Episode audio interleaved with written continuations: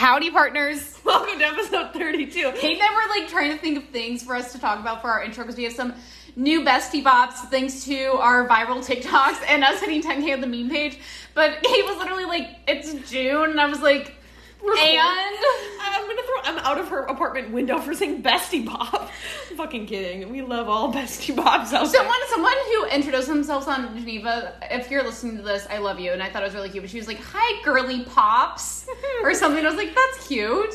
Yeah, you know, Sea Moss Girlies is gender neutral. I'm glad we had that debate. You guys are really asking the tough questions in these trying times, but it is new gender neutral. I don't feel like I don't know What, girlies. Sea Moss girlies? Yeah, Anyone can be a girly. Right, exactly. Yeah. Just like girlies, uh, you guys know about TikTok. Emma and I are both on the platform. Follow us. It's both of our names. Like, just go hit the like button, comment some shit. It's nothing special, just us with our manic thoughts. Yeah, I'm making connections. I have a crush that's killing me. He's not listening to the pod. There's no fucking way. You guys already literally know who he is. Some someone of, of you in Geneva. Hold on.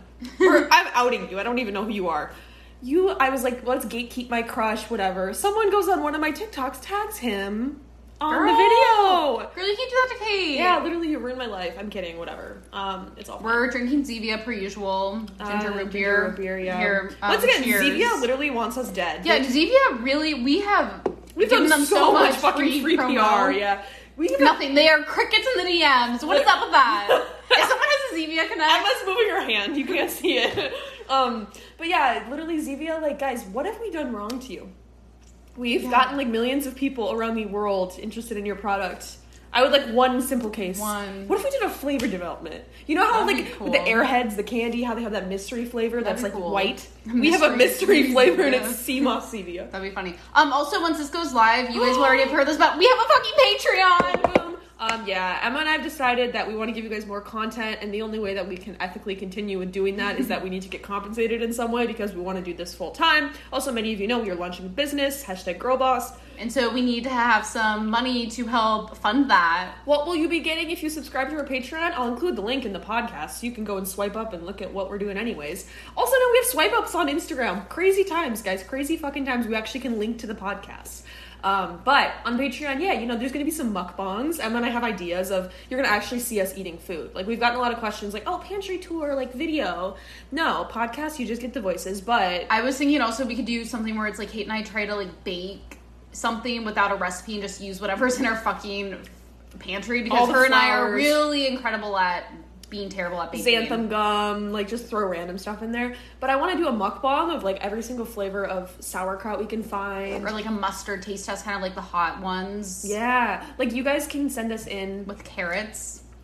Send us carrots. No, send us carrots from your co- country of choice. no, I was gonna say like you guys can send us suggestions of what you want to see us eat. Obviously, I think we should do one related to last week's podcast where we eat like food that we ate growing up. That'd I want to see some kid cuisines. See, just giving ourselves stomach issues. Yeah, you guys can pay for us to get like digestive issues. and- yeah. yeah, that's gonna be the top tier of Patreon. You just are gonna be giving your money to have give us ideas. Mm-hmm.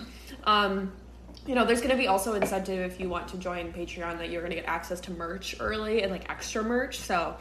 True Sea Moss girlies, because Geneva's getting wild. We have over a thousand people in there, and it's kind of crazy, and we don't really know how to contain all of the crazy combos. And make it still like an intimate space. Yeah. so if you want to be intimate, if you want to be intimate, let's get on Patreon, girlies. Yeah. We got to level up. But that brings us to today's shot. We're going to be talking about macros and micros because we're bodybuilders, tracking our macros. No, I'm kidding. there's just like so much obsession with macros and micros and everyone's like carbs are the devil or fat will make you fat. We're here to just tell you the truth the facts. This is like very rudimentary research. So like if you're an elevated wellness squad you probably know like the different types of carbs and blah blah blah blah blah but maybe you don't. maybe you don't we could all use a little refresh You know, maybe you were brainwashed by f- FullyRaw Kristina and fat was bad. banana girl I'm cr- I'm surprised at how the, the cultural hold that all the high carb, low fat vegans had on society. Crazy. Because everyone relates to those fucking memes. I press send and I know this is going viral. Don't even worry about it. yeah it's crazy So once again, your your roles and responsibilities as a listener are to leave us a review in the Apple Podcast Store, like our memes, and now you can go on to Patreon and get extra content. get extra content follow us on tiktok Y'all have a whole list of things you have to do now. it used to be so easy. It really was just like only listen to the pod and like, Like the page. Now, now you guys have like homework, lots of homework. Literally. it's only gonna get more and more. Classes in session, so get your notebooks out because episode 32 of What the Fuck is Sea Moss is now going to start. Ready and scene go.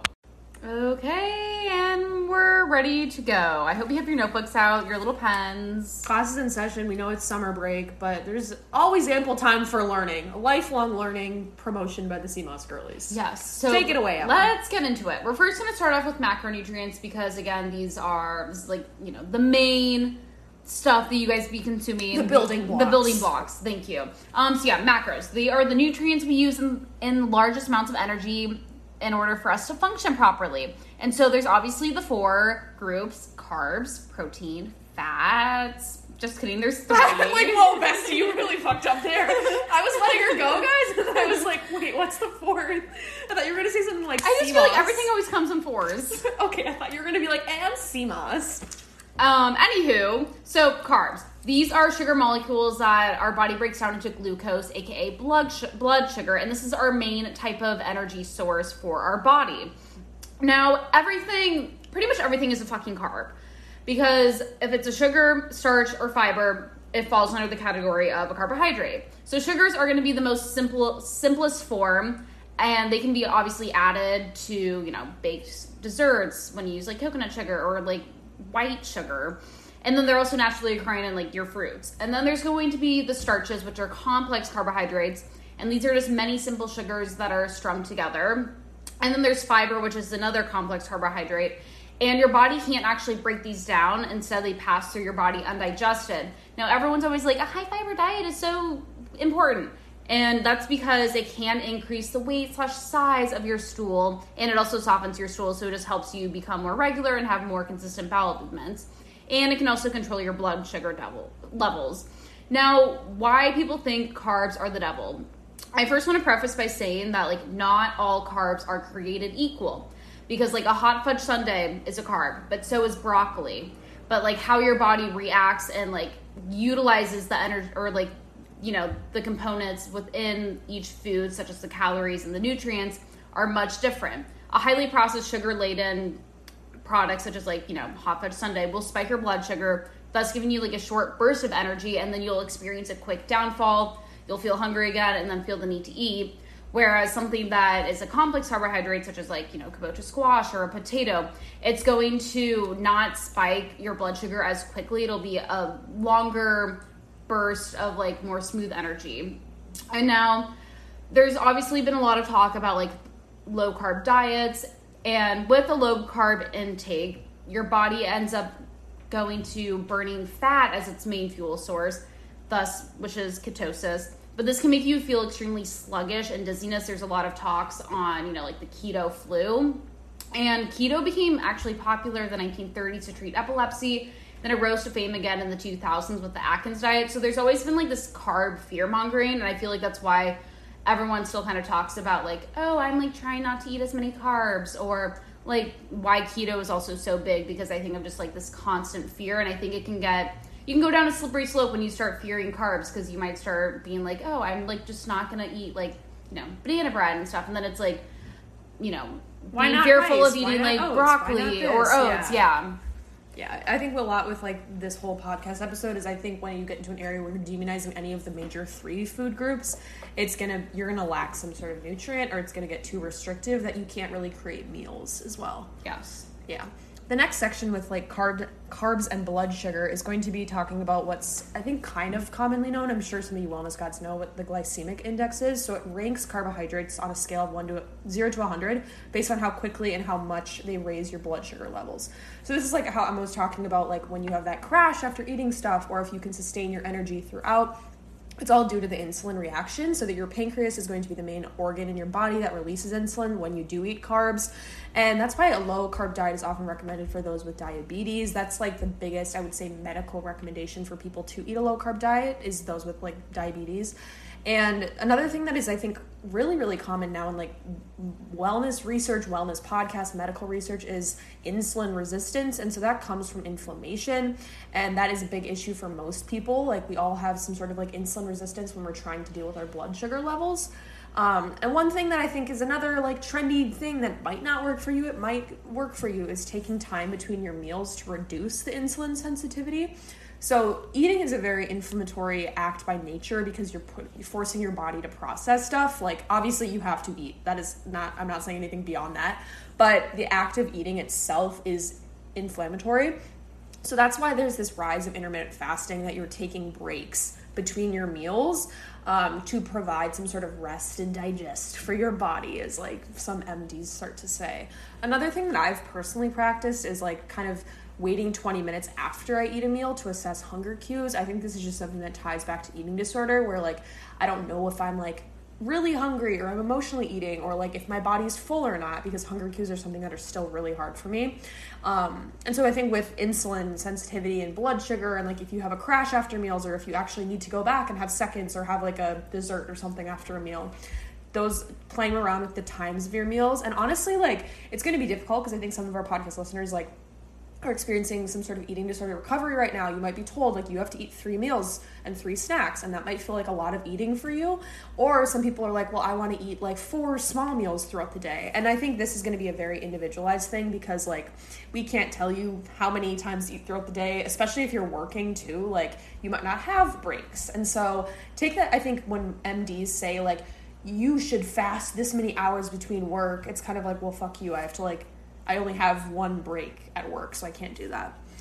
So that's carbs for you. Um, some people, yeah, say they're the devil. Some people say you need them. Once again, we're not We demonizing anything. Yeah, we love our sweet potatoes, Japanese squash, Japanese squash, Japanese sweet potatoes, kabocha squash. Jesus. Um, the next group is going to be protein. So I think the main like thing that is like we often put in memes about protein that like we got when we were vegan was like how much protein do you really need? Like you're gonna be deficient in protein. 'cause You're gonna vegan. die. Yeah. Um, and so there's often conversation like how many grams should you try to hit, and the recommended like dietary amount that's like from the USDA is that you should try to consume like 0.8 grams of protein per kilogram of your body weight for a sedentary adult. Now this is going to change a lot based on your activity levels, your goals, like you how active you're in the day, like training wise. Like you might want to supplement for more protein, or like after I work out have more protein than my other meal where meals where I'm not working out. Um, but I think the biggest conversation with protein that we're going to touch on is like vegan protein sources because Emma and I were vegan for like four ish years, Emma longer than I. And I was always cautious, like, damn, maybe I'm not getting complete proteins or like I'm not at the, the optimal nutritional levels because my, my amino acid profile is incomplete. So this brings up the topic of what is an incomplete versus a complete protein. So protein, as I just said, are made up from building blocks called amino acids. There are essential amino acids, and this is going to be the nine that your body cannot make, and so you have to supplement with your diet. The non essential amino acids are going to be the ones that your body can traditionally make. And then there's going to be something that are called conditionally essential amino acids, and those are going to be ones that are really um, essential to build during adolescence, pregnancy, or if you're experiencing any trauma or illness, your body might like lack amino acids because your body's like compromised during those times. But overall, the bi- biggest issue when you are vegan is that some of your protein sources might be incomplete. Now, you might be saying, well, like, I'm eating like, you know, my vegan protein powder and chickpeas and tempeh and like eating enough protein throughout the day. Protein from plants is going to be more difficult to absorb just due to like the actual, like, I didn't want to get into the scientific amino acids, like lysopene, whatever, this word, this word, this word, but you might struggle and i think i felt like that performance wise like even if i did supplement with vegan protein powder or i had my tempeh i never felt like i was satiated. I never felt like i was recovering as well. Now i think i've been non-vegan for like three-ish months four-ish months i don't know six since like what January, January. February? Yeah, it was kind of a weird like New Year's. It wasn't even New Year's relation, New Year's resolution related. It just but like yeah, it just happened. Um, but I just feel like less achiness. I feel a lot more satiated after my meals, especially like work, working out. Like I just feel a lot better performance wise. But that's gonna be something that changes for you because the most important thing about protein is that you cannot be protein deficient as long as you are eating enough. Um, so a plant-based diet, if as long as you have enough calories and you have a, enough variety of your protein sources, you're not like only eating edamame and that's it. There's very little worry about being like incomplete in your protein sources because you are eating enough calories. So like that's a huge thing I think that's like in the American diet that you need to get like such high amounts of protein and like it's very difficult to actually be protein deficient. So, you're probably doing fine, but if you feel like you are maybe a little bit sluggish or you aren't yeah, like recovering as well, you could consider incorporating things like eggs or fish, but very individualized to what your needs are. Next, fats. So, you know, we all experience the high carb, low fat. I'm trying to think, like, we've had some people comment on the memes, like, mm-hmm. oh, I don't even get like what this is. And I'm like, look, you're lucky. You don't want to experience it. But like I don't want to send them down a YouTube rabbit hole, but like how Don't go down it. Basically, it was a bunch of YouTubers that lived on random islands and they were like if you eat fat, you will be fat. You need to eat 80% carb, 10% fat, 10% protein. I took that by heart Me when too. I was 16, 17. I was on Cronometer, like going crazy. I was like, I need to track my macros or I'm going to die. Like, Freelee's going to kill me if I eat. I really remained so fearful until like a few years ago. Mm-hmm. Yeah, me too. Um, um, and I really had to like help each other through like buying olive oil and stuff for the first time um, which was recently. But overall, like the yeah, the high carb low fat thing, it was just like made a lot of women lose their periods. We'll yes. say leave it at that. But anyway, fats are definitely extremely important for us to consume in our diets, especially because it helps with your reproductive system and it helps in absorbing other nutrients. Like if you eat a salad and doesn't have any fat, you're not going to be like absorbing any of the nutrients really at all in it. Um, so again, there's different types of fats, just cause, just like there are different types of carbs. And so the first one is going to be saturated. These are just going to be solid at room temperature, such as milk, cheese, margarine, tropical oils like coconut or palm oil. Now, saturated fats can raise your cholesterol, but it's all about the quality of the saturated fat because you know coconut oil and then also a feedlot fast fast food burger. Like those are both forms of saturated fat. However that highly processed fast food burger is also going to have high amounts of sodium and other probably like chemicals whereas the coconut oil is just going to be a natural source then there's going to be the trans fats, which are byproducts of hydrogen- hydrogenation, which is basically turning healthy oils into solids, and that's essentially like ways to make you know the flake on the flake the a crusty flake on your pie like super like buttery and soft. And there's no known health benefits of trans fats, and these can raise your cholesterol like significantly. And so that's why in 2015 the FDA banned artificial trans fats, and these have slowly been phased out um, by 2020 and there's going to be naturally occurring trans fats found in meat and dairy, but it's more of like the artificially like man-made types that are extremely bad. Next is going to be unsaturated. So these are li- these are going to be liquids at room temperature. Mainly they come from plants, and this is the only source that will really lower your cholesterol. And there's two types, mono and polyunsaturated. So mono unsaturated, this is going to include things like olive oil, almonds, hazelnuts, pumpkin seeds, then polyunsaturated are going to be items like flaxseed oil, walnuts, and fish. Yeah, and this kind of ties into the next part where I think there was like this anti fat thing, along with the high carb, low fat veganism. There's like this fat free craze going on in the 1990s. Now, Emma and I were not born yet, but I know that has experienced a lot of like how I was raised food wise because my dad has experienced heart issues. And so there was a lot in the medical research like, do not eat butter, it's going to kill you. Don't eat eggs, it's going to raise your cholesterol it basically it forced uh, manufacturers of food companies to take out the fat and replace it with sugar. So they did this study in 1977 and be, it was because a lot of food scientists and also like medical professionals started to believe that saturated fat was the main of cause of heart disease. And so they, they decided that they would create this like national almost like statement to the usda that cholesterol or the bad cholesterol in the blood is like raised by saturated fat but the evidence was all based on an uncontrolled experiment, which is something that you should watch out for. And I think this is really difficult because if you, you guys asked in Geneva, like, what is the best way to go about any sort of medical research on, like, is this food good for me or is it bad for me? It puts puts so much burden on the average person to read through medical literature that like at the point where it's like I can't even fucking get through these medical journals. And so it's like it sucks when I feel like we can't trust the information. And this is not me getting conspiracy. I'm just saying like there is evidence of the industry like promoting a lot of food studies in the United States and just like other industries as well. Like a lot of the lobbying against climate change is like ExxonMobil is the first one putting money into it. And so that's an issue where like if you really want to know this type of stuff, it is put on you to do the research, and that's kind of the hardest part. I think about like wellness and health stuff generally. Um, Yeah, and another thing that I think that falls under the fat category that I think a lot of people talk about but don't fully even really know what it is is like omega 3s and omega 6s. Like make sure you're getting the correct ratio. Like chia seeds this, chia Yeah. seeds that. So omega 3s are a polyunsaturated fat and it's an essential fat. So basically your body cannot produce it on its own. It has to obtain it through consumption of food in your diet. And omega 3s are known for promoting like heart health and also it may support mental health too. There's obviously limited studies on that, but it may potentially help in supporting mental health. And omega 6s are polyunsaturated fats as well. They're also essential, so you have to obtain obtain them from your diet. And this is going to be like it's mainly used just for energy.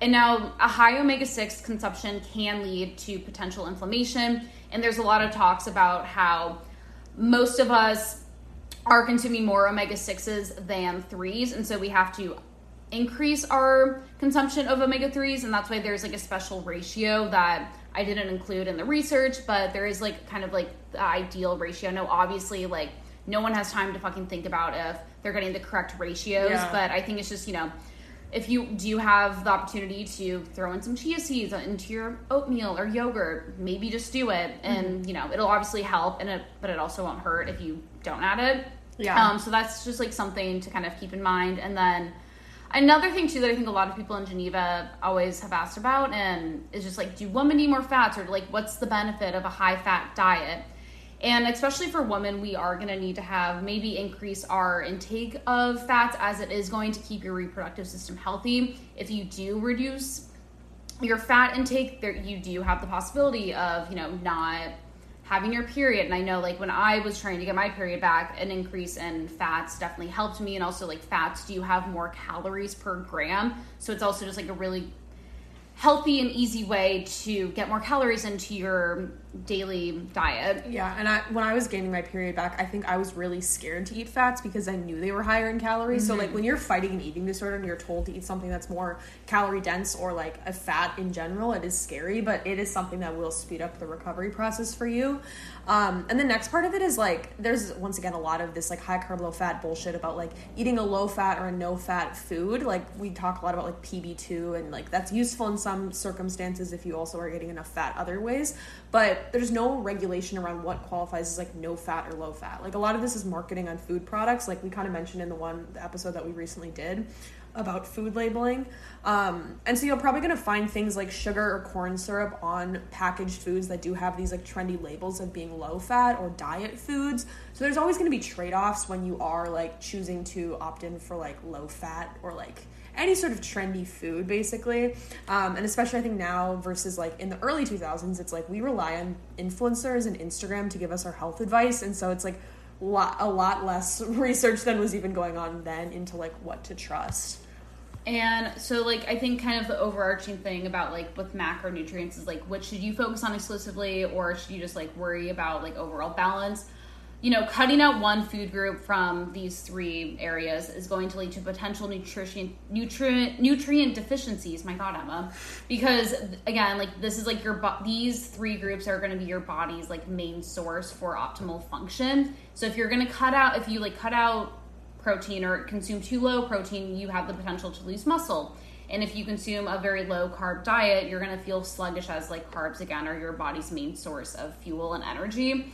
And then a consumption that is too a diet that is too low in fat will just possibly lead to an imbalance in hormone levels. Yeah, and I think this ties into the idea that a lot of people see on the internet of food combining versus like thinking about how all of the nutrients work in conjunction. Like our bodies are very mechanic and have worked and worked for decades. And so introducing some concept like, well, I only want to isolate and eat carbs for this meal, or like this has to be my protein meal and I have to time them out throughout the day. That's not what our ancestors were doing. And frankly, like I don't know why people love to play God. Like they know more than their body does. Your body knows how to break down nutrients. And so it's like our body uses these all together and that's why i think like i was saying all macros are essential um, but not for all you I'm, I'm imagining you guys' hands are really fucking tired you know just so many notes in that section um, classes in session but we're gonna get into micronutrients and then some or- other topics that we think all the wellness guides should know about in the next section You know, Emma and I can't shut up about starting your day with the perfect oatmeal toppings. And you're probably thinking, what could be better than securing a bag of maca powder or matching with a boy who actually knows what adaptogens are? Um, hello, a large and juicy medjool date. That's why we're so excited to tell you about today's sponsor, Joolies. Joolies is a pantry staple for all the wellness gods. Their hand-picked medjool dates from Coachella Valley, California, are certified USDA organic, naturally vegan, and free of all allergens. There is no better way to snack on Joolies than with your favorite nut butter or on a bowl of oats. And Joolies even has a date syrup to drizzle on a stack of pancakes. So if you want to taste some Joolies for yourself, definitely use code SeaMossGirlies for 15% off your first order. Now back to the show.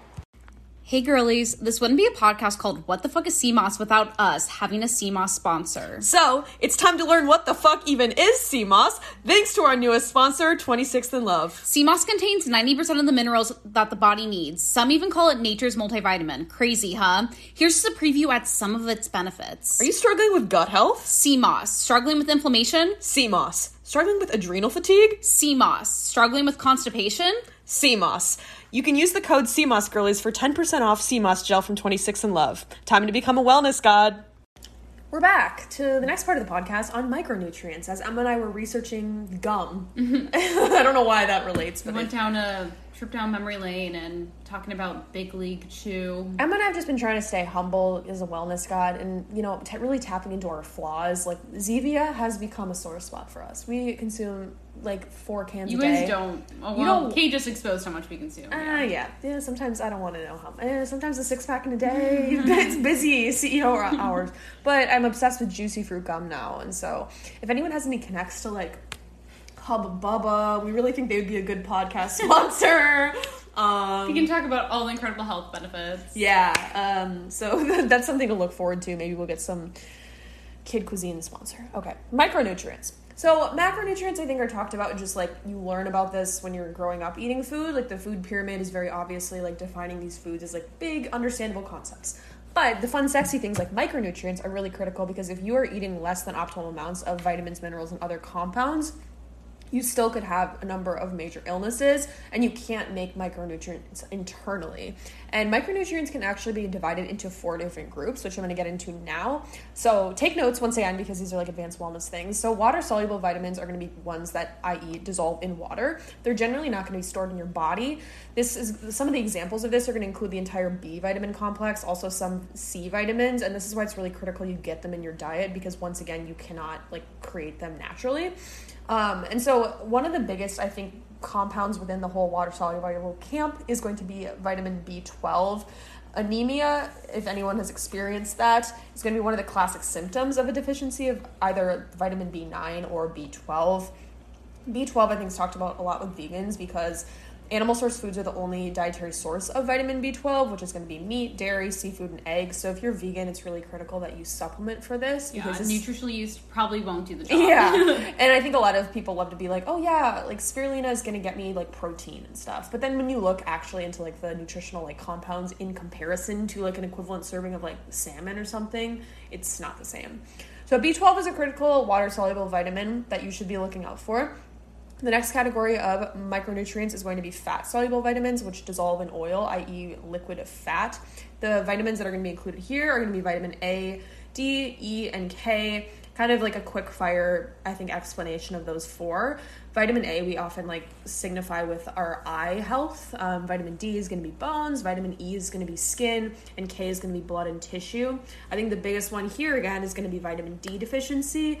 A lot of vegans could watch out for this, or people that are not exposed to natural sunlight. This is why we hear a lot in like the winter. I feel like everyone knows that there's like going to be some sort of vitamin D deficiency because you don't have natural sunlight exposure. But the main effects of vitamin D deficiency are going to be things like osteoporosis or osteopenia, def- depending on when you catch it in your life. And it's not easy for a person to naturally know how much you're getting from the sunlight. So, like, you could go outside and be like, yeah, I'm good for today, but you really have no idea scientifically. So, that's another one to supplement for. The next category of micronutrients are going to be macrominerals, and so the the fancy words we'll go down a little laundry list here, but it's going to be things like calcium, phosphorus, magnesium, sodium, potassium, chloride, and sulfur. The big ones in here that I think we talk about a lot are going to be calcium because it's the most abundant mineral of building your bones. We talked about it, I think, in the last episode about how like calcium was often like you guys need to drink so much milk. got milk campaign, yeah. But realistically, you can just get it from other natural food sources as Yeah. well. And then magnesium, our goat. Everyone loves magnesium, but it's critical for metabolic processes in the body, and obviously all the other Muscle health benefits. relaxation. Stress, sleep. I've never gotten so many magnesium questions. I don't know. I feel like whenever I talk about it once, maybe maybe that's something that we fix. oh, maybe. the next one is going to be um, trace minerals or micro minerals. The you know the fun fancy laundry list is going to be iron, manganese, copper, iodine, zinc, cobalt, fluoride, and selenium. I almost said selener. I've been watching on TikTok too much. Oh. Um, we talk about these ones a lot. I think iron is going to be one of the most critical uh, trace minerals to focus on because the hemoglobin found in red blood cells that carries the oxygen through the body is going to be found from iron, and it's also needed to regulate your energy metabolism. So this is going to be one that is like critical for people that are um, have low um, red blood cell count. So if you also are experiencing like any sort of anemic um, things from a vitamin D deficiency, you also could need to up your iron. I think like a lot of doctors recommend this to anyone who's like going through the eating disorder recovery process is like take an iron supplement or something like that, or just women generally. Yeah. And I think with like micronutrients, these ones are so easy to overlook. And it's, I think as long as you, you know, I'm not going to tell you what, you know, supplements you should take, but a multivitamin and probably vitamin D will cover most of your bases, especially if your multivitamin includes iron. Because also it's like, no one has time to like, you know, track Check. what they're Check my cobalt. Yeah, like go onto like Cronometer or whatever and like look at like their levels. And it's like, you're not to die if you're like not meeting your like everyday daily recommended values. Yeah, but it's like accumulating over time. I think that's how deficiencies start to happen. And like our generation, I think we don't really think about like overall like our routine and what we're missing every single day. And I think it's like hard to get in a regimen where either like I'm remembering to take my multivitamin every day or like, oh shit, I didn't have any nutritional yeast today or I didn't have any magnesium today. And if you start to do that every single day, that's when the routines and habits start to slip up. So, like I was saying, it's gonna be all just like routines and shit. The next category of like micronutrients and how it relates to macros are just going to be calories overall. Um, I kind of spoke about this earlier, but a calorie is not a calorie. Like your body does not process broccoli as it does sugar, um, like a donut, the same way because it's going to absorb different nutrients. And so, like, if an item has a lot more fiber, the body's going to absorb different amounts of nutrients than if it doesn't, just based on how the digestive system works, how strong your gut flora is, and also with calories too. Like, it's going to change based on your BMI and your muscle mass. I know a lot of people in the eating disorder like experience you get like very strict, like you need to have 2,000 or 2,500 or 3,000 calories to get some sort of weight rest- rest- restoration. But if you have muscle mass, that's going to change a lot. And like the whole BMI bullshit that you're going to hear in recovery is not as accurate either. Um, and so with metabolism, I think this is a really interesting area for like those with female hormones that your metabolism actually changes throughout your cycle. We mentioned this in the podcast about periods and menstruation and female hormones a lot about how you might need more calories or less calories throughout the cycle, and like you might be really hungry during this part of your period, and that's all natural. Um, so, for example, your second phase of your cycle, you could actually need like up to 200 to 400 calories more. I remember it from the podcast. So, it's just really, I think, important to like not think about binary numbers when it comes to calories because, once again, your body knows what to do a lot more than your brain does, and your silly little calorie rules and your like fucking tracking apps do. So, it's hard, I think, when you do come from a place where you don't have exact hunger cues to know what's up, but like, you i think can't have some so much pressure on yourself that you need to like hit a certain amount of calories every day. Make sure you check cronometer. And make sure you have the exact amount of sodium and fluoride for the day. Like it's it's such no one has time for that shit. The last part i think everyone kind of cares about is like the gut microbiome and how that plays over with overall macros and micros is that the gut is going to impact the bioavailability of micronutrients that the host can also be influenced by. So, like, if your gut isn't strong, it cannot process all the nutrients. So, let's say you're eating some beautiful macro bowl with like kale that has vitamin A and this and all that. And if your gut is not strong, you're probably just gonna like poop it out, unfortunately.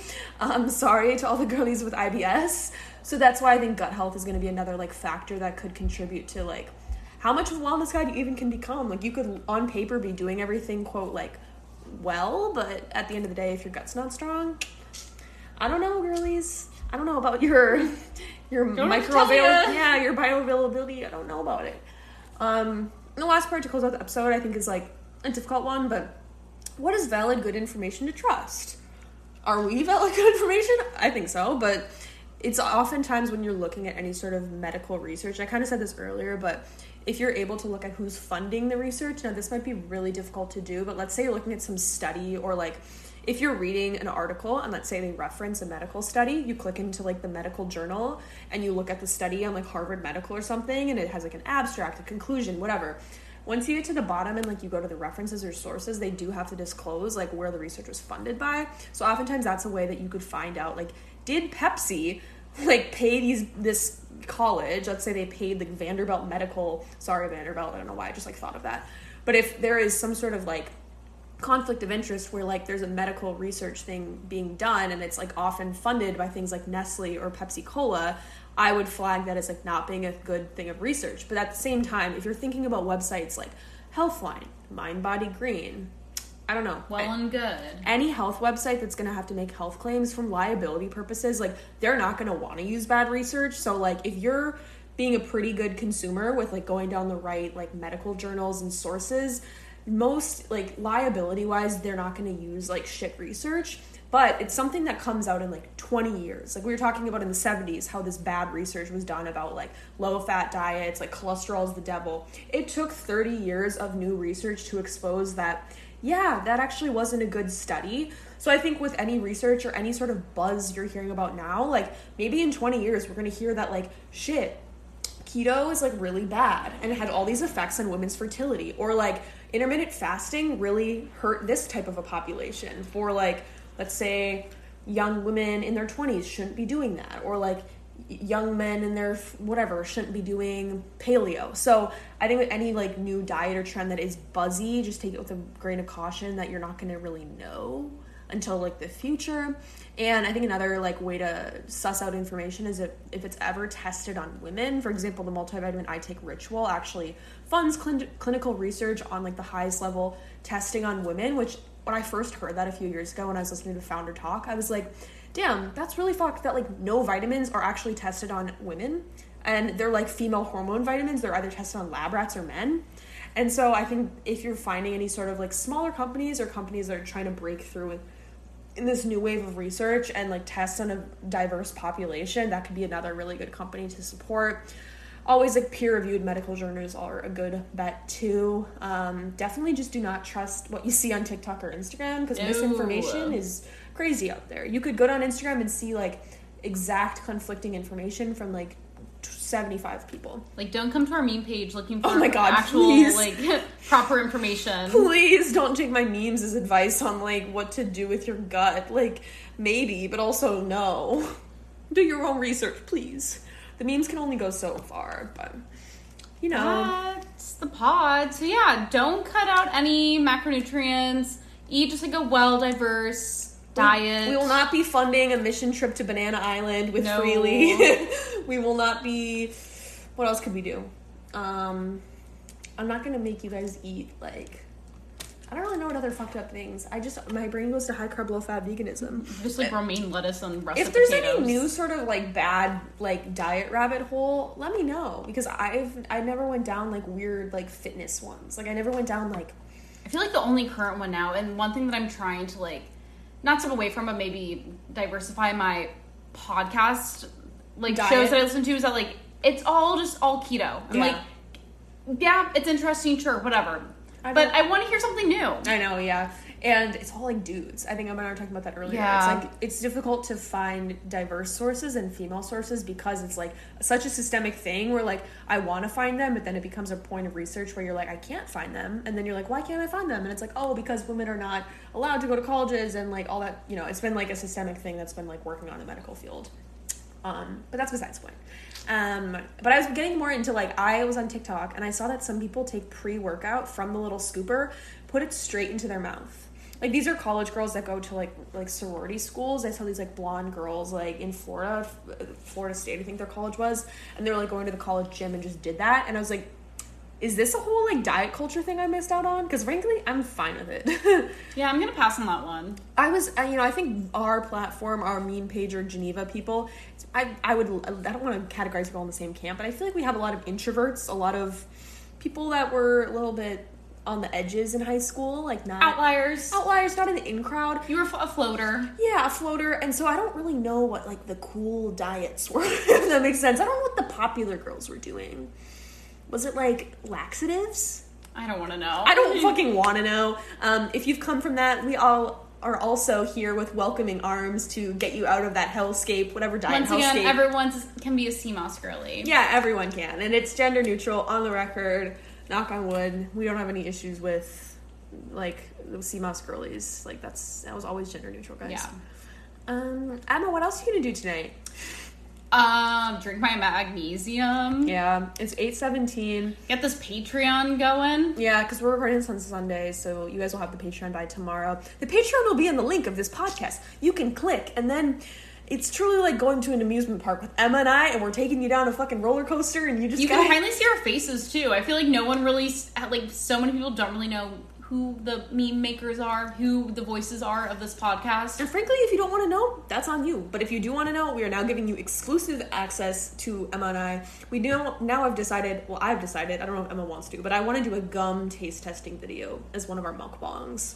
I'm down. Just 30 minutes of us chewing The gum from the baseball. We just looked this up. What is it called? the big league chew. Big League Chew. I want to eat a whole I want sack Hubba of. Bubba. I want Hubba Bubba. So yeah, some things that you guys can do: join Geneva. The link will be in the bio of this podcast. You can now sign up for our Patreon for some sexy exclusive content.